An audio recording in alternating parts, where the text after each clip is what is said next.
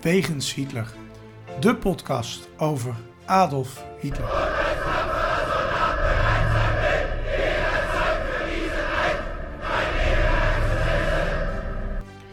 Dictator, alleenheerser van 1933 tot 1945. Een man met miljoenen doden op zijn geweten. Das war ein Befehl! Der Angriff Steiners war ein Befehl! Een man waar ongelooflijk veel verhalen over te vertellen zijn.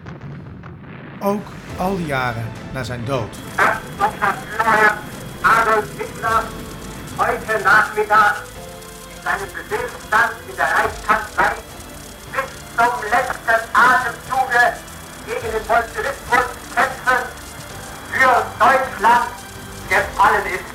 In deze podcast gaan Sjoerd en Niels van Andel de wegen van Hitler af. Ze kijken naar bijzondere plekken, naar vroeger, naar nu. En ontdekken samen met de luisteraar het bijzondere verhaal van de Führer van Nazi Duitsland. Een nieuwe week, een nieuwe wegens Hitler. En het eh, gaat als een speer. Eh, we hebben de cijfers binnen. We nemen dit op op 2 april. We hebben de maand maart binnen. 20% groei van deze podcast. 20 procent, Ja. dat is mooi. We gaan denk mooi. ik binnenkort door de 200.000 downloads heen.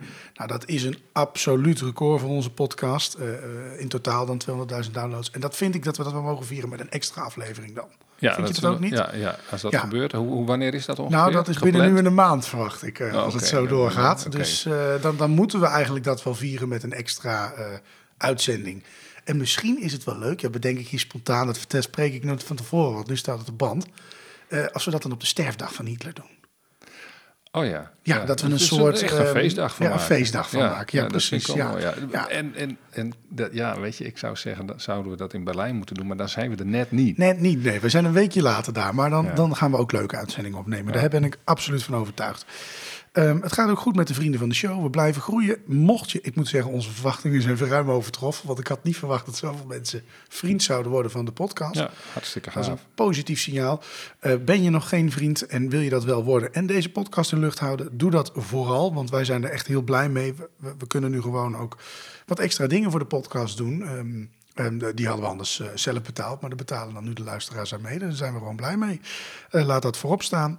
Ehm, je kunt ons ook liken in Spotify als je dat eh, leuk vindt of op Apple Podcast. Dat helpt allemaal om de podcast te laten groeien.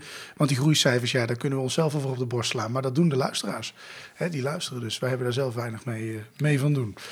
Ehm, we hebben een, eh, nou, denk ik, een leuke uitzending gepland. En we gaan eerst naar ons eerste onderdeel. En dat is zoals altijd Hitlers dagboek.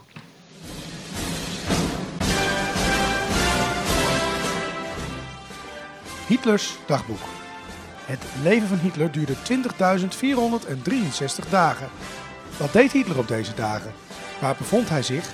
En vooral waarom?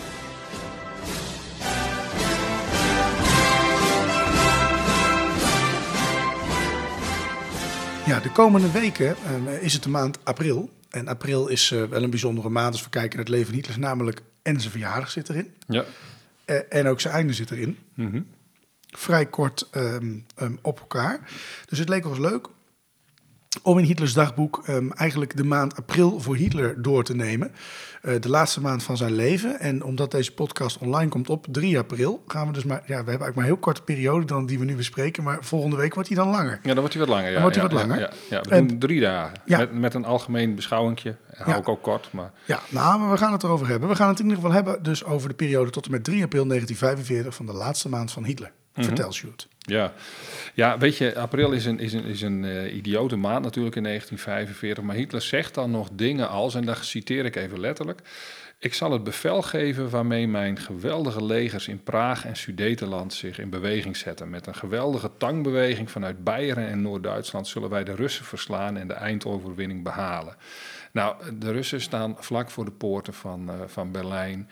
Eh, de andere geallieerden komen vanuit het westen en hij heeft eigenlijk geen enkele reden om dit soort dingen nog te roepen. Maar dit soort dingen roept hij dan nog. Ja, het probleem van het Duitse leger, er was geen brandstof meer. Dat was een groot probleem. Ze hadden op zich nog best wat spullen. Dat was vrij wonderlijk eigenlijk. Maar Mhm. brandstof, eh, ze hadden tanks en vliegtuigen op zich in theorie nog genoeg. Ja. Ze konden alleen niet rijden of eh, niet vliegen, dat was ook onhandig. Dus weinig realistisch inderdaad. Hij had Ja. vooral een leger op papier. Nou ja, ja goed. we- ja, de- ja, er zijn nog wel wat, wat, wat andere Nee. signalen die, die ik vandaag bespreek. Ja. Maar eh, Ja. eh, het was weinig realistisch inderdaad, eh, dat verhaal. Kijk, hij sprak verder alleen nog maar over het dresseren van honden en, en, en, en voeding en zo. Hij had wel, altijd wel last van zijn maag en zo. En, en de domheid en de slechtheid van andere mensen en zo. Dat waren de praatjes die hij dan had terwijl hij s s'avonds aan het eten was. Of, dus dus nou ja, die, die, stoere praatjes die, die waren een beetje voor, eh, voor, het grote volk. eh, of, of wie er dan ook nog maar luisterde. Want uitzendingen deed hij ook niet meer. En radiotoespraken deed hij ook niet meer. We gaan naar 1 april 1945. Dan komt er een, eh, een, een besluit, een instructie nummer 73. En die gaat over de bevelstructuur en de gebieden die, waar, waar bepaalde legers over gaan. En onder andere over wie onder het obercommando vallen en wat er onder de bevelhebber Noordwest valt. Dat is bijvoorbeeld Nederland. En wat onder de bevelhebber West valt. Wat, eh, nou ja, wat die grenslijn tussen die twee dan is. Eh, en, en, en dan komt er dus een vage instructie over die luchtmacht waar jij het over had. Eh, wat, van die luchtmacht was eigenlijk gewoon niks meer eh, in staat om wat te doen. Eh, ze hadden wel vliegtuigen, maar die konden de hangars niet uit. Want die werden eigenlijk, als ze eruit gaan, werden ze gebombardeerd. Dus daar konden ze niet zoveel meer mee. Maar Hitler was nog wel het leger aan het, aan het herordenen. En ja, dat, die, die praatjes kennen we wel van die films die over hem zijn en zo. En dat hij daar van alles met troepen aan het schuiven is. Nou, hier geeft hij de bevelstructuur en, en doet hij weer wat mee. Ehm, nou ja, goed. Dat was op 1 april. Dan wordt het 2 april 1945. En dan geeft Hitler nog zo'n prachtig bevel, namelijk dat, ze, eh, dat zijn leger Wenen moet behouden. Eh, dat is ook een idioot bevel. Eh SS-Oberst-Groepenführer eh, Sepp Dietrich, die is daar dan verantwoordelijk voor. En Dietrich, die is bekend van het Ardennen-offensief. Eh, daarna is hij naar Hongarije gegaan en later is hij dus in de buurt van Wenen met het ze- zesde panzerarmee, de, de tanks. Ehm, hij moet de Russen tegenhouden in, eh, in Oostenrijk. Nou, dat lukt niet, hè? want dat weten we nu, die, eh, die komen gewoon binnen. Ehm, en Diet- Dietrich zou in het begin van 1945 eigenlijk al gezegd hebben dat ze de zesde panzerarmee werden genoemd omdat ze nog maar zes tanks over hadden. Nou, dat Dus- klinkt positief, ja. ja, dus, dus die tanks van hem, dat waren er blijkbaar wat minder. Het zullen Ja. er geen zes geweest zijn. Nee, maar ik. ik zou ook niet zeggen dat ze genoeg spullen hadden. Maar er was spul, maar dat kon vaak al niet meer vechten, omdat er gewoon geen Nee, nee, nee. brandstof nee, was. ja. Eh, we hebben nog één dag, 3 april 1945. Dan, dat was opmerkelijk ook. Hitler heeft een bespreking met een, een gauwleider, Karl Kaufmann. En die heeft dan kritiek op de verdediging van, eh, van, eh, van Hamburg, of kritiek. Hij komt eigenlijk bij Hitler aan en dan wil hij zeggen van... joh, we kunnen we niet Hamburg overgeven zonder dat er gevochten wordt. Want dan behouden we die stad. Nou, dan moest je natuurlijk niet bij, bij Hitler aankomen, ook omdat hij dit soort bevelen nog gaf, die ik als eerste noemde. Ehm, ja, eigenlijk is het een best goed idee. Ja, Om, laat die stad nou gewoon. daar stond hij vast voor open, Hitler. Eh, ja, vond hij prachtig. Hij zei: Jij mag blijven. Oh nee, toch niet. Nee. Nee, nee hij wordt direct afgezet. Ja, Het is sloes met meneer Kaufman. helder. Ja, en die Ja. heeft het wel overleefd overigens, maar hij was niet meer. Hij eh, werd niet doodgeschoten, Nee, dat is nee. dan, eh, maar hij was niet langer de gauwleider. Ehm, volgende week meer, hè? dan gaan we naar de tweede week Ja. van Hitler in april. De plek. Bijzondere plekken of verhalen die te maken hebben met Hitler. Ja, de plek deze week, dat gaat over Fort Belmer eh, bij de West-Belmer polder. Nu bij de wijk Belmer, eh, misschien wel bekend van de Belmerramp. En het ING Account- Accountantsgebouw, denk ik. Er staat hier Accountants. Accountants, ja, dat zo heet het. Oh, Accountants heet het. Ik zou het Accountants genoemd hebben. Maar goed, het ING-gebouw, laten we het maar zo noemen, in Amsterdam. Ehm, we gaan het hebben over de terechtstelling van Anna Ans van Dijk. Daar is ze meer bekend van. Geboren op 24 december, kerstavond dus in 1905 in Amsterdam. En drie jaar eh, na de oorlog krijgt ze de doodstraf. Ehm, ehm, en, en, en dan zul je denken, nou, dan moet je wel een beetje een boef zijn. Hè? Dat, dat moet haast wel. Maar zij is dus een Joodse vrouw. Ehm, en wat, wat moet je dan wel niet gedaan hebben om die straf te verdienen? Daar gingen Ja. we het eigenlijk Ja. ehm, over hebben. Ja. En mijn vraag aan jou, Sjoerd, is eh, wie was Ans van Dijk? Wat was dat voor iemand? Ja, wat ik ervan van, van leer is dat ze een eh, moeilijk opvoedbaar meisje was. Eh, ze, was. Ze had ook van alles meegemaakt. Ze was 14 toen haar moeder overleed. En haar vader had het er zo moeilijk mee dat, dat hij in een psychiatrische inrichting terechtkomt. Nou ja, dan, dan, dat, dat tekent een beetje de sfeer. Uh, Ans gaat dan aan een verzorgingstehuis. Uh, um, ze, ze, was, en ze, ze, was lesbisch en ze was Joods.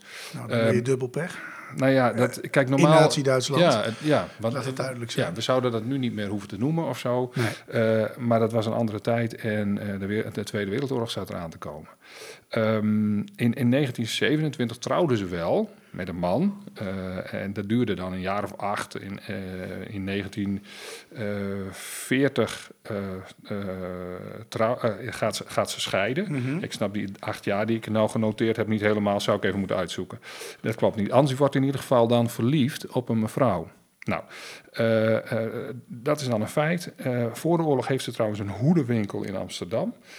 Maar omdat ze Jood is, raakt ze die dan kwijt. Dus moeilijke jeugd, ehm, Joodse lesbische vrouw. Ja, dat, dat, in een dat- lastige tijd. In een lastige tijd, ja. Want eh, homoseksuelen weten we ook wat daarmee is gebeurd. Ehm, nou, ehm, zijn er heel veel Joden die eh, niet eh, do- eh, doodgeschoten zijn na de oorlog nog, zal ik maar zeggen. Hè? Nee, Dus, nee gelukkig ehm, niet. ehm, ehm, nee. Maar hoe, hoe kom je nou als Joodse vrouw in zo'n situatie terecht dat je toch doodgeschoten wordt na een oorlog? Dan, dan moet je iets op je geweten hebben. Ja, ja, ja. ja. Kijk, in, in eerste instantie doet ze het gewoon goed. Hè. Ze helpt Jodinnen aan, aan onderdak. En, maar dat gaat mis op het moment dat ze wordt verraden. Dan, dan, en dat is op eerste paasdag 1943. Dan staan ineens politiemannen voor haar deur. En eh, die vrouwen die ze on- onderdak heeft gegeven, die zijn dan gepakt. En eh, die hebben dan haar naam genoemd, want dat is natuurlijk onder druk. En eh, goed, als je namen wist, op een gegeven moment wisten mensen ook niet meer van elkaar wie wat deed. En toen kon je geen namen noemen. En blijkbaar ging dat hier fout. Ehm, eh, nou ja, goed, eh, die- ja, dan, dan zit je klem. En ook anders gaan ze dan zo gebruiken dat zij eh, namen moet gaan noemen. Eh, en ze hebben haar onder druk gezet. En het mooie was, voor de Duitsers dan, eh, dat zij mooi met haar werk door kon gaan. Mensen, Joden, eh, lokken en dan eh, laten arresteren. Dus zij gaat voor de Duitsers werken. Eh, onder druk, want anders werd ze zelf natuurlijk eh, weggestuurd, vermoord, wat dan ook, in de gevangenis gegooid. Eh, ze krijgt zelfs een huis van de Duitsers in Amsterdam. En dan doet ze alsof ze onderduikers helpt en die worden dan direct ver- verraden en op transport gezet. En ja, als ze dat slim spelen, dan komt ook niemand erachter. eh zeg maar dat ze niet zijn, eh, zijn ondergedoken, maar dat ze zijn verraden. Want ik bedoel, dan zijn ze op een gegeven moment zijn ze natuurlijk ook gewoon weg. En dan weet niemand meer waar ze zijn. Maar ja, dan weet ook niemand of ze zijn verraden of niet. Nee, precies. En eh, ja, en dat wordt zo erg dat Hans op een gegeven moment ook haar eigen broer verraadt. En eh, nou ja, dat betekent dat ze dus flink onder druk heeft gestaan. Ja, en misschien ook niet helemaal meer eh, wist wat ze moest doen. Eh, nee. Ehm, nou kan ze dat nooit alleen gedaan hebben. Nee, nee, ze had sowieso een, een vriend, vriendin, Mies de Recht, die, die helpt haar. En, en, en, en voor iedere onderduiker krijgt ze 57. Dus ze krijgt daar ook nog wat geld voor. En ze heeft dan ook nog een huis waar ze woont. Dus, dus zeg maar, ze kan zichzelf wel in leven houden. Ehm, en andere vriendinnen gaan ook nog meedoen. Maar eh, aan de basis staan, staan een, een of andere man, die heet Willy Lagers, een sturmbaanvuurder van Noord-Holland. En Utrecht, die, die, die, die schakelde ook een Pieter Schaap in. Daar gaan we niet te diep op in, op die, op die figuren, maar die staan aan de basis van deze lelijke constructie. Eh, nou, eh, dat was namelijk de politieman die Ans van Dijk ronselde en die zelf honderden Joden oppakte. En die kreeg later trouwens de doodstraf. Ja. Die Willy Lagers eh, was zelf na de oorlog een van de vier van Breda, de Duitse oorlogsmisdadigers die levenslang kregen. Dus nou ja, dat soort volk was, zat er eigenlijk achter. Ja. Uiteindelijk, eh die oorlog duurt een paar jaar, maar gaat ook voorbij. En dan wordt ze opgepakt en voor eh, justitie gesleept. Hoe gaat dat? Het is 24 februari 1947. Dan begint de rechtszaak tegen Hans van Dijk. Ehm, ja, het is hartstikke druk voor dat gerechtshof in, eh, in Amsterdam. En, en ja, iedereen wil natuurlijk eh, wel meemaken wat er gebeurt. Want er was nog nooit vertoond. Een eh, vrouw die mogelijk de doodstraf zou krijgen. De tribune zit vol. Er zijn ook bewijzen genoeg. Eh, en ze heeft ook gewoon zelf een heleboel eh, toegegeven van wat ze gedaan heeft. Mhm. Ehm, kijk, straffen waren in die tijd wel afhankelijk van het gevolg van het verraad. Kijk, als er niks gebeurde of zo, dan is het milder dan wanneer er een, groot drama eh, nou volgde. Eh, als de dood het gevolg was, dan is het natuurlijk, ja, dan kan ze de doodstraf ook krijgen. Ja, oog om oog en tand om tand. Ja, ongeveer. Ja. Ja. Ja. Van Dijk wordt er dan van beschuldigd dat ze eh, zich met anderen eh, eh, voordeed als iemand die, die, die onderduikadressen kon eh, leveren. Nou ja, dat hebben we net verteld, dat was ook zo. Ehm, om ze te laten oppakken. eh, eh, en, en dan eh, eh, was ze ook nog bezig met gegevens verzamelen over Joden. Ehm, eh, en over helpers van Joden. Dus dat was een aardig lijstje met dingen. Eh, het doorgeven van adressen stond op, eh, werd benoemd in de, tijdens de zaak. Eh, inlichtingen, afspraken aan rechercheur Schaap doorgeven. Met als gevolg de, dood. Ja. Ja, van Ja. die verraden Joden. Ja, nou zal ze daar niet, eh, denk ik, eh, ehm, ehm, zichzelf onverdedigd hebben gelaten. Heeft ze zichzelf verdedigd en hoe dan? Nee, ze geeft gewoon toe dat ze het gedaan heeft eigenlijk. Ja. Ze geeft wel een, eh, een uitleg. Ze, Mhm. ze wordt namelijk door die schaap gearresteerd. Mhm. En die heeft haar overgehaald die adressen van Joden te leveren. En, en, en ja, dan zou ze ook vrijkomen, werd gezegd. Nou ja, ehm, er wordt wel een gratieverzoek gedaan. Dus ze geeft het toe, maar ja, ze doet wel een, een, doet de advocaat waarschijnlijk een gratieverzoek naar koningin Wilhelmina. Dat wordt afgewezen. Ja. Ja, en dan wordt eh, eh, vastgesteld dat ze op 14 januari 1948 in Fort Bijlmer om 9 uur s morgens eh, zal worden geëxecuteerd. En dan mag ze eerst nog wat bezoek ontvangen, maar dan komt er niemand. Nee, nee, ze is uit de gratie gevallen eigenlijk bij iedereen. Ja, Ehm, toch eh, doet ze nog wel iets. Ze schrijft brieven. Ehm, ehm, en veel familie had ze niet meer. Eigenlijk alleen nog maar een levend familielid. En dat was haar halfbroer. En jij hebt daar de tekst aan, geloof ik, hè? ja dat is een vrij eh schrijnende tekst. Ik, le- ik lees hem even voor. Er staat boven... eh, beste Maurice en lieve Ro, ondanks het feit dat jullie altijd weigerden mij te komen bezoeken, zal ik toch op deze manier afscheid van jullie nemen. Ik heb jullie niet veel te zeggen, maar het feit van mijn liefde tot jullie is oorzaak dat ik deze brief schrijf. Nooit zullen jullie begrijpen wat ik heb doorgemaakt. Je bent nu zelf vader en moeder en hebt nu zelf een kind. Ik hoop dat God jullie zal sparen en jullie vreugde laat beleven aan dat kind of eventueel kinderen. Zullen jullie, zullen jullie nog eens anders dan in haat aan mij denken? Jullie ongelukkige zuster Ans. Ja, nou, dat is wel schrijnend. Ehm, ehm, nou, kan ik me best wel voorstellen dat je deze mevrouw veroordeelt. Die heeft vreselijke dingen gedaan. Ja. Maar ze stond wel onder een immense druk. En de vraag is, ja, wij, wij, wij kunnen ons niet verplaatsen. Zouden we zelf niet bezweken zijn als het om ons Ja. lijfsbehoud ging? Ja, er zijn mensen die bezwijken wel en er zijn mensen die bezwijken niet. En ik ga daar ook geen oordeel over eh, vellen vanuit een positie waar ik dat, eh, dat hele dilemma niet heb. Nee, nee maar ik kan, me, ik, ik kan het me wel voorstellen misschien dat je breekt op een gegeven moment. En je hebt heel veel Ja, mensen die in die gevangenissen werden afgeranseld en gewoon hun mond konden houden. Maar ik kan me ook heel goed voorstellen dat je op een gegeven moment gewoon breekt. Eh, en ik kan me ook voorstellen dat je dat niet wil doormaken. Ehm, dus het- Ja, ik, ik- wil het niet goed praten, maar of de doodstraf nou... Ik kan me ook voorstellen dat je voor een eh, rechter, als je bijvoorbeeld je eigen broer hebt verraden, dat je geen schijn van kans maakt Nee, na de oorlog. nee, dat is misschien wel... Dan heb je echt geen besef meer. Ik vraag me af of je eigen familie ook zou kunnen verraden. Ja, dat, dat is wel... Dat vind misschien wel heftig. Kijk, een vreemde, dat is een beetje. Je hebt toch zo'n dilemma dat je dan een trein ehm, komt aanrijden. En er ligt op het ene spoor ligt er één iemand. En op het andere spoor liggen drie mensen. En jij moet de hendel overhalen. Moet naar één van die twee sporen.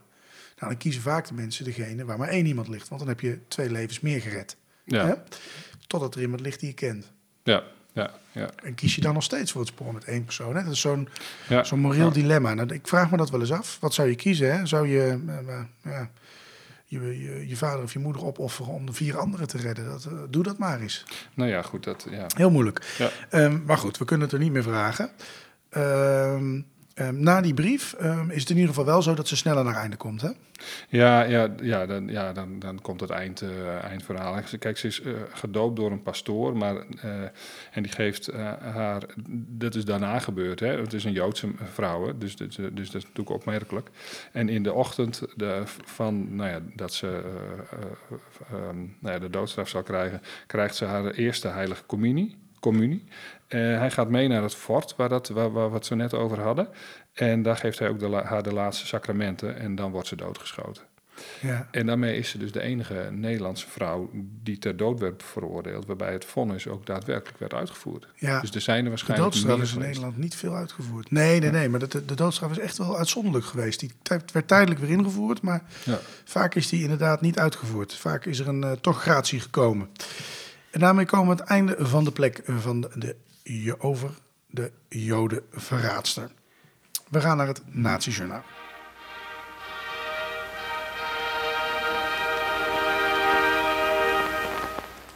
Het Nazi-journaal. Bijna dagelijks is er nog wel iets te vinden over Hitler. Hij is in het nieuws, er is een stuk in de krant, een tweet, een interview of een nieuw boek. We bespreken het in het Nazi-journaal.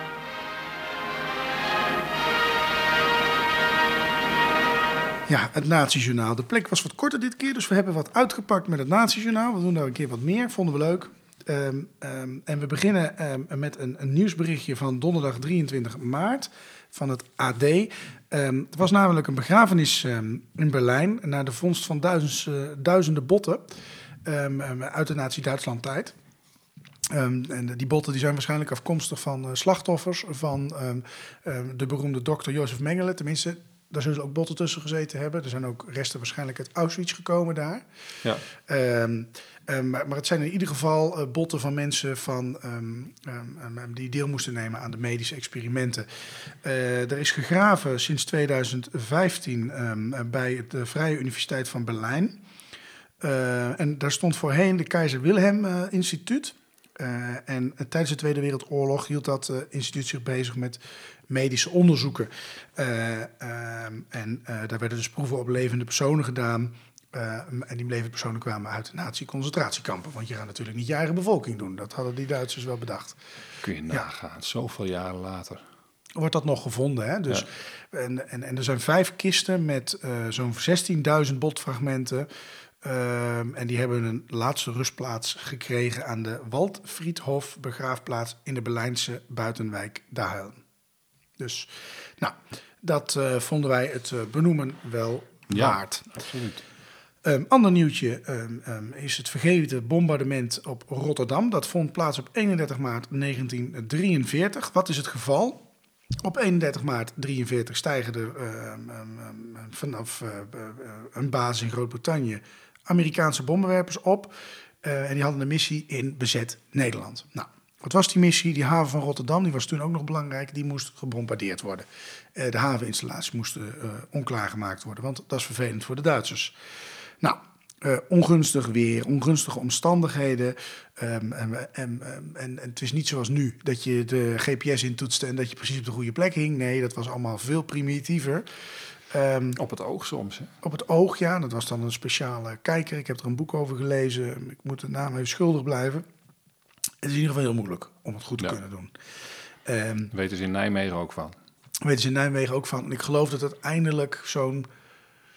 Nou, maar een heel klein percentage kwam echt op het doel terecht. En, en 80% binnen twee kilometer van het doel. Hè? Dus daar moet je even nagaan. Hè? Dus als je havenbom, ja, twee kilometer verderop ligt wel vaak iets wat je niet wilde bombarderen. Ja, ja, ja. Ehm, in dit geval ook. 70 zware bommen kwamen terecht op, het, ce- op een woonwijk, eh, de Bospolder Tussendijk.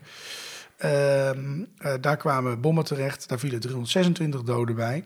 En dat is een enorme ravage geweest. Ehm, zeker als je bedenkt dat twee, nee, drie jaar daarvoor Rotterdam dus ook al ja, eh, ja. plat gebombardeerd is, het centrum. Hè? Dus vreselijke tijd. Ehm, honderden gewonden, vele daklozen. En eh, nou, in 43, eh, de- nou ja, het was nog niet zo dat Nederland dagelijks onder vuur lag. Maar het was wel een moeilijke tijd aan het worden. Mhm. Alles werd schaarser, dus dat is heel moeilijk om mensen dan te helpen. Nou, in het kader van het Oral History Project, dus mondeling geschiedenisproject, zijn ooggetuigen geïnterviewd voor dit geallieerde vergissingsbombardement. Ehm, en de ooggetuigen vertellen over de gevolgen van het bombardement voor hun persoonlijke leven op dat moment en over de betekenis ervan voor de sociale cohesie in de getroffen wijk. Ook eh, komt de vraag aan de orde of dit, ge- dit bombardement eh, heeft betekend ehm, voor de anti-Duitse gezindheid van de betrokkenen. Hè? Dus, dus werd het misschien minder of nou, dat soort zaken. Dus dat, eh, nou, dat is dan da- daar te, met dat project wordt dat gevolgd. Ehm, ja, vergissingsbombardementen. Ze kwamen wel vaker voor, maar eh, natuurlijk. eh, Ja, ik geloof in, in, in Zeeland ook een keer. Dacht. Vreselijk. Ja, er zijn wel meer dingen die niet eh, helemaal bedoeld gebombardeerd zijn. ja, dan heb je nog iets interessants. Hè? Ja, Dat die stuurde ik jou van de week door. Ja, dat is pas 26 mei of zo is dat toch? Ja, ik ben meteen lid geworden, want ik kreeg het eigenlijk via de Maarten van Rotten podcast, waar, Rossum podcast, waar ik lid van ben. Ja? Of ik, ik ben, Ben jij lid van een, een, een concurrerende Nou, podcast? ik ben lid van zijn magazine. En Oh ja. daarom krijg ik mailtjes.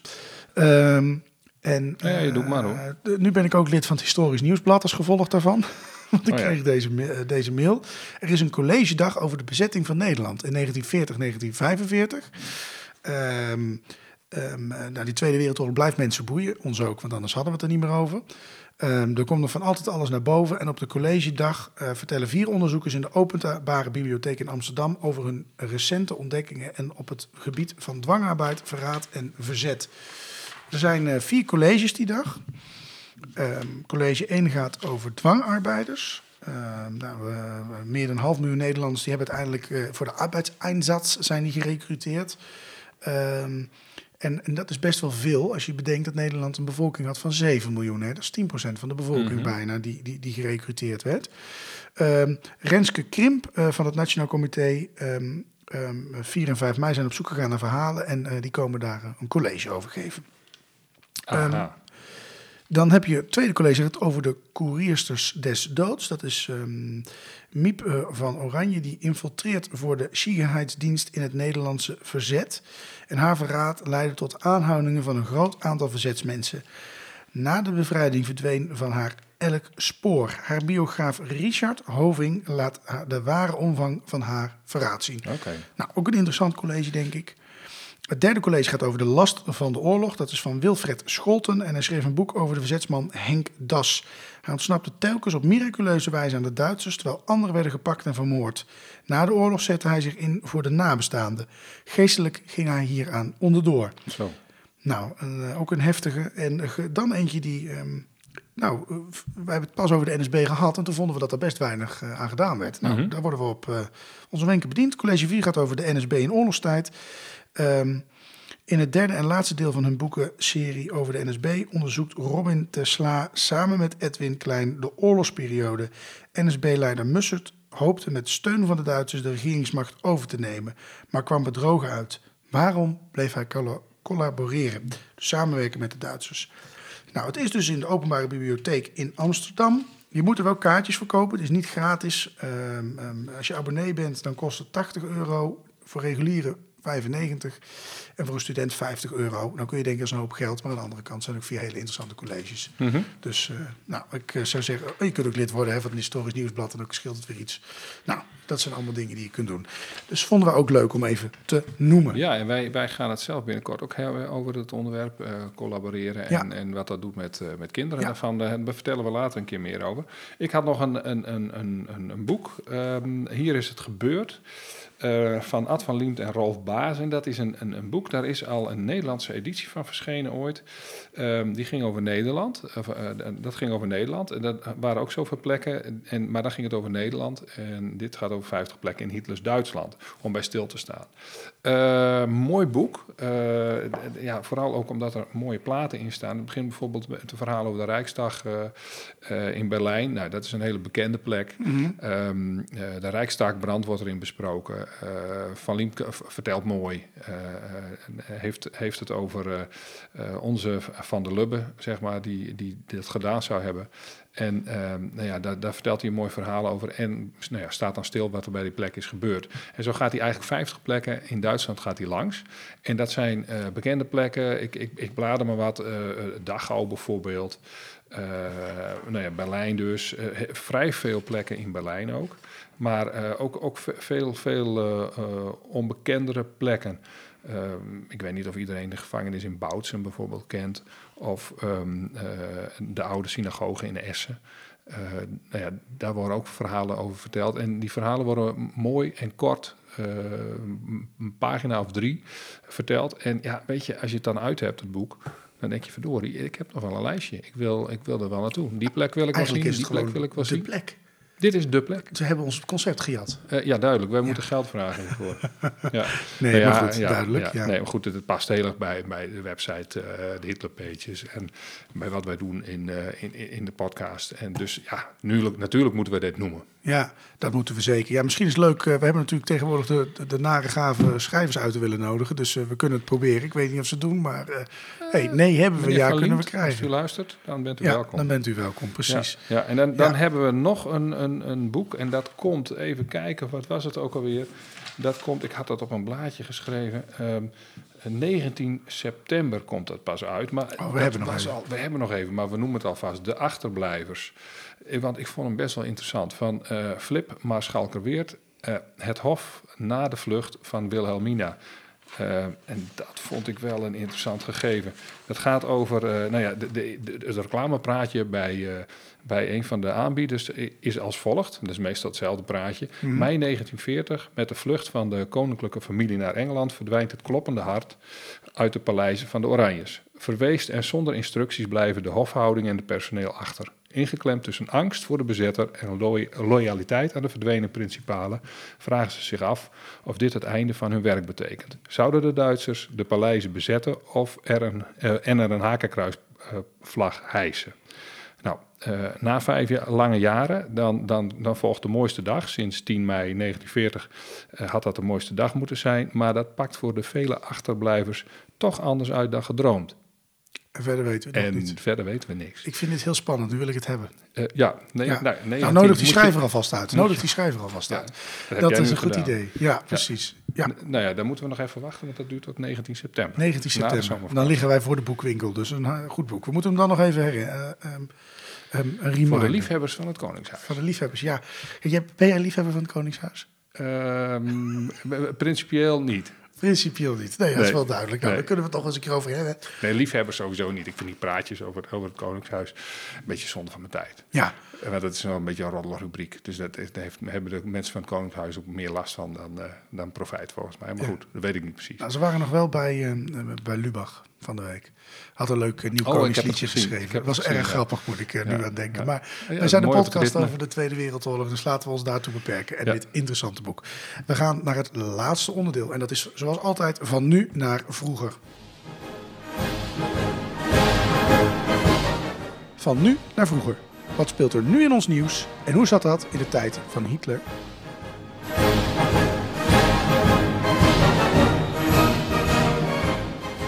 Ja, Sjoerd, ehm, jij hebt meegenomen een, eh, een eh, artikel, denk ik, hè? Frontaal Naakt heet het. Ja, dat vond ik. Ja, en eh, jij wilde het daarover hebben, want jij vond het perfect voor deze rubriek. Vertel. Ja, ja de- nou, het, het, gaat in feite om het volgende.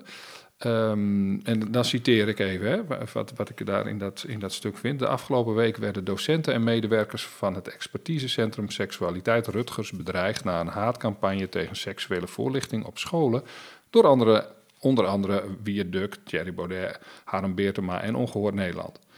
Nou, eh, oké, prima, dat is dan zo. Ja. Ehm, eh, Rutgers moest een filmpje offline halen waarin volwassenen en kinderen prachtige open gesprekken hadden over aanraken, wat fijn is en wat niet, waar grenzen liggen en dat kinderen de zeggenschap hebben over hun eigen lichaam.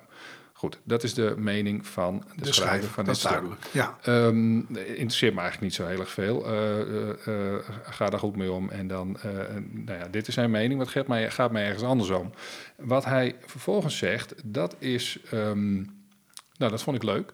Want eigenlijk doen we, deden we daar natuurlijk heel veel aan. Hè. De zogenaamde ad Hitlerum, daar wilde ik het over hebben. En die maakt hij. Hij doet een pleidooi voor de ad Hitlerum. Wat zegt hij?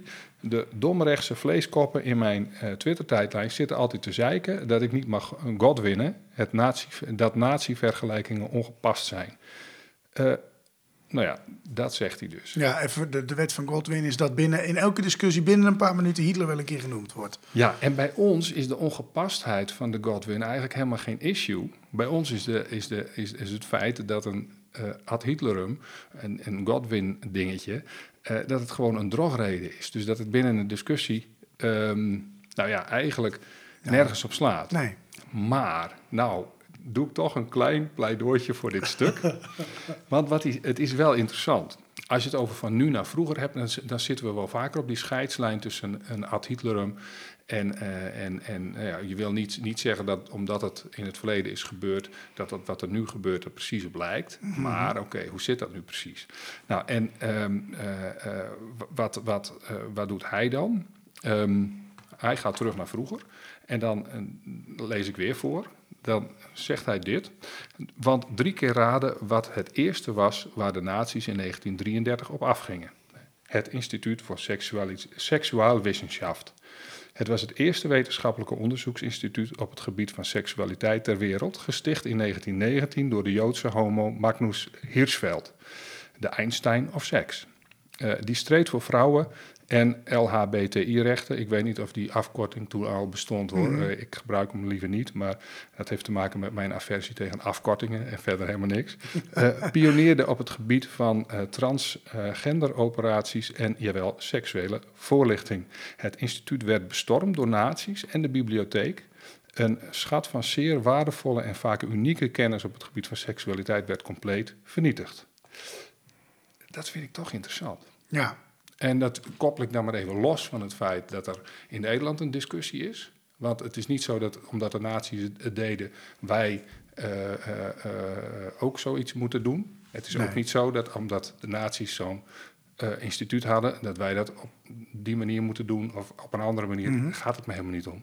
Het is veel te interessant om te zien wat er inderdaad vroeger gebeurde en dat dat hele instituut naar de knop is geholpen. Ja, Um, het, het, het, het, stuk begint ook met de nazi's zijn terug. En daar doelt hij dus mee op dat die rechtse groeperingen die seksualiteit weer willen wegstoppen en het daar niet over willen hebben, zal ik maar even ja, zeggen. Hij, ja, hij maakt die vergelijking wel. Nou ja, goed, dat is voor, voor, voor zijn uh, rekening. Dat maakt me verder. Nee, dat... maar het is wel interessant om te zien dus, of interessant, hè, dat dat dus vroeger ook zo ging.